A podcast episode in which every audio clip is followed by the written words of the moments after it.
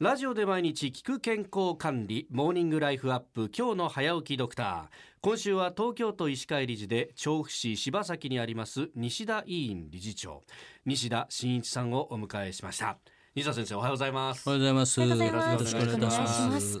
あの先生のクリニック見ますと内科外科小児科と、えー診療されてますがどうですか？やっぱりこの時期っていうのは患者さん多い時期ですか？そうですね。毎年この寒い時期っていうのは風邪ですとかインフルエンザが流行しますえし、えええ当院は割と高齢者の方が多いので寒い時期っていうのは風邪以外でもですね、はい。体調を崩す方が非常に多いですね。うん。血圧が上がったり腰痛が悪化したり、えー乾燥による皮膚トラブルだったり、はい。あとは外出がなかなかできなくなりますので、ええそれによるこう生活不活発による生活能力の低下といったようなことが非常に多くなってきます。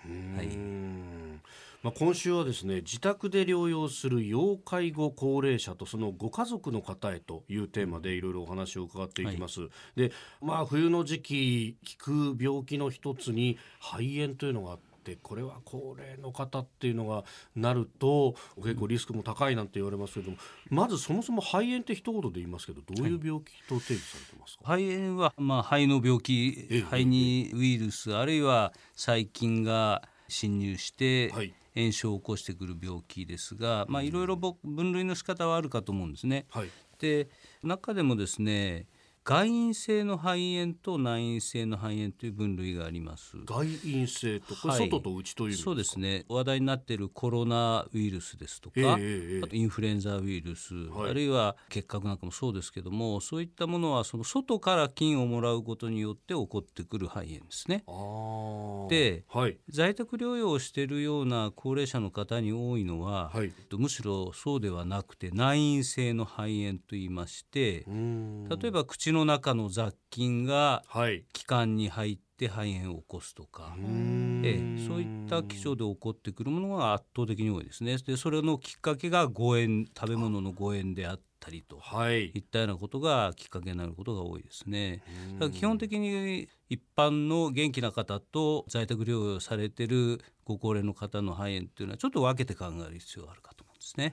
はい。んでその在宅でやってらっしゃる方の肺炎その内因性の肺炎その予防策っていうのはどういうところになります？一つはですねやはり抵抗力を落とさないための栄養摂取ですとかあとは誤嚥を起こしやすくするような副作用のある薬を減薬すること。これとても大事ですよね。ええ、それからあとは口の中をいかに清潔にできるかということです。でこれはすごく大事なことで、えまあ、食べるための装具としての歯入れ歯ですね。義歯、はい。ええ。えーこういったものをきちっと調整して、ええ。口の中を清潔にしてなおかつできればですねその嚥下リハビリテーションっていうような口の筋肉を鍛えるようなはい。手段も合わせて行っていくと、えーいうそういう総合的なアプローチが必要になってきますですね。ははい。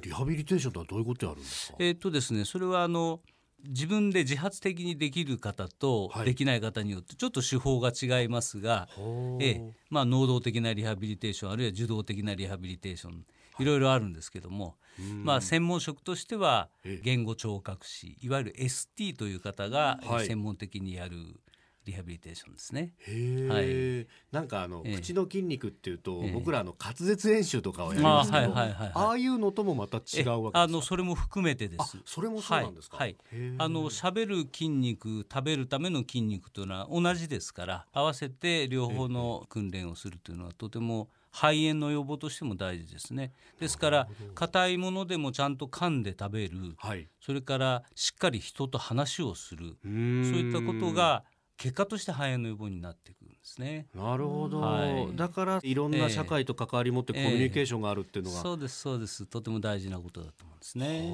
はい。西田あ委員理事長西田真一さんに伺っております、えー、明日以降も先生よろしくお願いします。よろしくお願い。します